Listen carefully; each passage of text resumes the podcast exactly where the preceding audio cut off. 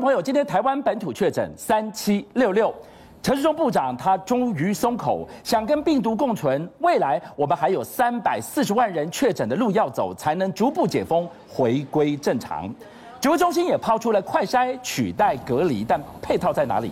台北市整个防疫的能量快要停摆瘫痪了。今天宣布了，国中、高中从下个星期开始全面改远距教学，可怪了。小学照常到学校，难道小朋友就不怕染疫吗？当防疫标准跟大政策不同步，民众是该怎么办？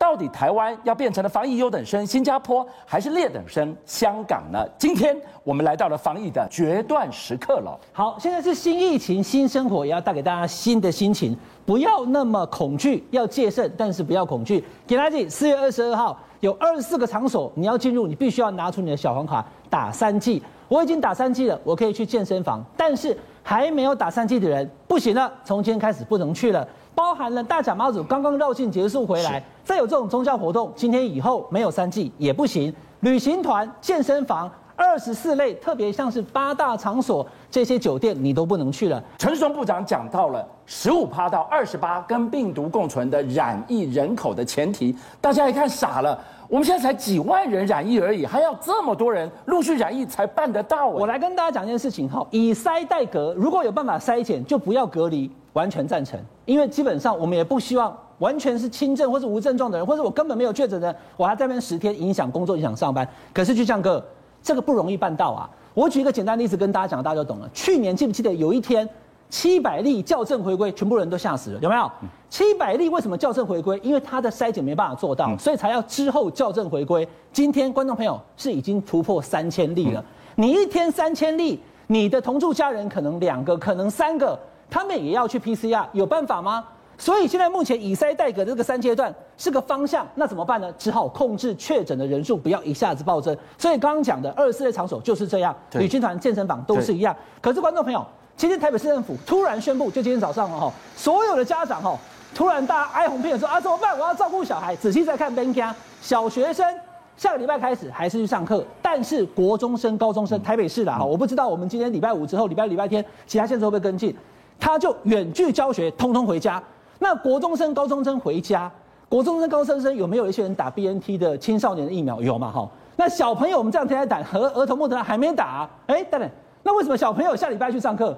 打过疫苗的国中生反而不要去上课。对啊，小朋友病毒就不会找上他吗？是不是？对不对？我们报新闻是不是跟你讲大白话？两套标准了。来，我跟大家讲很简单，我在这边就告诉你答案，很简单，因为十二岁以下的小朋友是不能单独在家的。嗯，在双北，特别是台北，双薪家庭又特别多。对，如果你让十二岁的小朋友他自己在家，谁来顾他？是，所以呢，只好让小朋友继续去上学。可是呢，国中生高中生已经超过十二岁了，他可以单独在家，所以国高中生远距教学，小学生下个星期照样到学校上课。用快筛取代隔离这件事情有多重要？他用最小的社会成本，要不然，哎，乱象你没有遇到，你真的不知道有多麻烦呐、啊。其实用快筛取代隔离这个政策，我是非常支持的。但是我们现在目前的一个状况，实在很难办到，因为光是。有好多的例子，大家都在写哈，包含了像我们的节目的一个来宾朱学恒，他也发生这种状况。他礼拜二他的儿子就已经确诊了，可是到今天礼拜五早上他才去 PCR 快筛。观众朋友，他已经在家里已经自主隔离这么久，礼拜天就已经自主隔离，礼拜一就已经通知我不要跟他一起直播。礼拜二早上，今天礼拜五，今天早上哦。今天早上他才被通知去 PCR。是。那我们知道每一次过去的，只要一确诊，同住家人是马上检测。对。可是你看这时间差几天？四天。应付不来，量太大了。好，那不管他有没有 PCR 确诊，但是至少他是同住家人，应该要十天隔离，对不对？是。那他的隔离通知单呢？昨天晚上才收到，所以都已经塞车了。全台湾现在目前看到了三千多例，还包含很多排队该检测的没有检测的。所以以筛代检、以筛代隔这些东西都是非常正确。可是我们现在的筛检能力。真的没有办法应付所有已经确诊的人。好，今天林氏璧医师来到现场，我们就讲到，如果以快筛取代隔离是必要的一个方向，付出最小的社会成本，一起来防疫，我们就来看到了，哎，这个筛是什么？这是快筛，哎，快筛如果要变成类似口罩的民生必需品的话，我哪里一下子去冲这么高的量？如果我要等待它全部买齐了，这个等待的过程当中，我们该做什么事？就像这个国外在欧米孔这次海啸期间，很多国家就是这样以筛代隔是一件事，哦，这个完全方向，刚刚暐瀚说的我都赞成，还要以筛代 PCR，因为比方很多国家，英国还有这次纽西兰撑过这次疫情，其实是大量启动快筛，因为大家知道 PCR 你要通知通知大家去医院做，然后这中间来回其实都很麻烦嘛，吼，像刚朱学成就等了那么多天嘛，这个根本已经就算他被传染了，搞不好传染力都快结束了，吼，那其实没有什么意义。而且你知道 PCR 的问题是它太精准了，一点点病毒量就给你抓出来，所以你抓到那些什么 CT 值大于三十以上的那些人，基本上是没有什么意义的。那他很可能根本已经是传染末期的人。那快筛有一个好处，第一个快筛有些人说担心伪阳性的问题，可是当你社区大流行的时候，伪阳性很低，其实它相对蛮准确的，所以这时候你可以大量用快筛来取代 PCR。那第一个，它价钱也比较便宜哈，然后它民众是很可进性，你可以随时做，所以欧美和英国还有这次的纽西兰，他们都是大量发放快筛，免费的，你不可能让民众自己去买了。比方说纽西兰，纽西兰其实是台湾非常值得参考的对象，因为我们跟他们之前都是清零，防守的非常好，然后这一次 Omicron 才大量放病毒进来，所以我们完全依赖的是疫苗打起来的免疫力哦。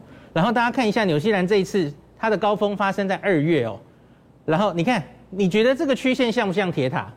完全不像，对吧？对，它相对比较缓坡。是的，它很成功的把它慢慢的这个让它压平了它的曲线，是，而不像某些国家，你看冲的最上面的两个是谁？是这个香港跟韩国哦，一下子冲太快了。您您画的这个是香港哦，那所以很明显医疗就会受到非常大的压迫。那我们的目标就是慢慢缓升，是希望它缓降下来，然后这个就是我觉得纽西兰可以作为非常好的参考。可是我们跟纽西兰现在差最大的就是老人家疫苗打得不够高。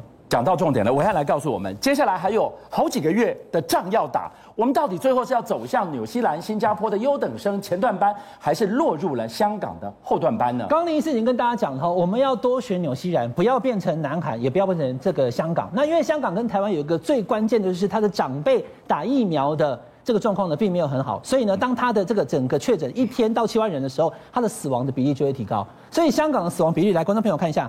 香港它的死亡致死率是零点七五，嗯哼，可是你看新加坡是零点零五，是差了十五倍。关键就在老人的疫苗施打，所以我们的长辈呢，疫苗施打还没打的，你一定要赶快去打。你基本上就不用太过担心这件事情。那我们也有讲了哈，长辈没有打疫苗的那个严重性是非常高的，所以还是那句话，要劝家里面的长辈，尤其没打过一剂疫苗的人，赶快要去把这个疫苗补打回来。林医师，我们说到底绕了一圈回来，最后回到了一个非常关键的节点。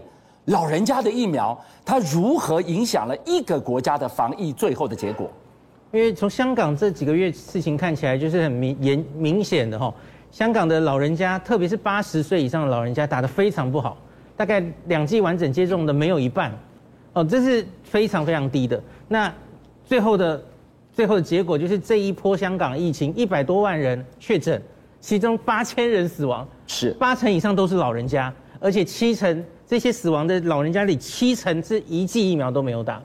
那我看刚刚有列出新加坡对比哈，新加坡啊，然后韩国、日本这些国家，纽西兰，他们老人家其实都非常乖巧，大家都打好打满，那是九十几以上的覆盖率哦。那我们最近不是有提出这个第四季的事情吗？前几天有说老人家要开打第四季哈，我其实。有点担心啊，我我不太知道为什么这次这个 ACIP 要把第四季都提出来讲，因为这个第四季算时间，他是说六十五岁以上老人家五个月嘛，可以打第四季。那可是问题是，这个开打的时间大概会落在六月。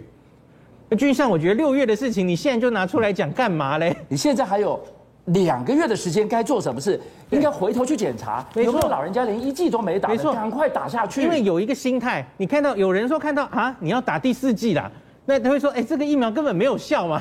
他他不是没没打几个月就要掉下来？那我干嘛打这个第一剂？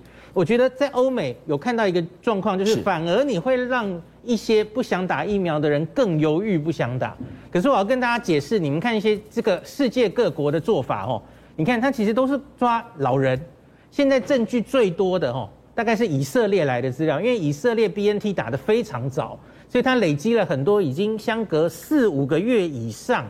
第三剂，那他发发现老人家的确那个防重症的效果稍微有往下降，那抓六十岁哦，那其他各国跟进啊，美国就抓个五十岁，英国比较科学，英国抓七十五岁，因为英国也有自己的资料，他们觉得这个第三剂防重症的效果不应该只维持这么短，所以他们抓了六个月哦，其他国又不太一样，那可是台湾现在就是折中嘛，你看我们就抓各国的年纪中间，我们就抓了一个六十五岁。然后抓相隔五个月哈，那可是我要提醒大家，很多人我看到网友在说，哎，那我们是不是四五六七八季要一直打下去哈？未必啦，因为现在看到的就是这些老人家那个第三季以后，大概六个月左右，防重症效力会降。可是，一般其他的人会不会降？我觉得现在还需要更多资料，所以我不觉得所有的人都需要这第四季，所以大家先稍安勿躁，而且不要忘记，我们未来可能会有次世代疫苗。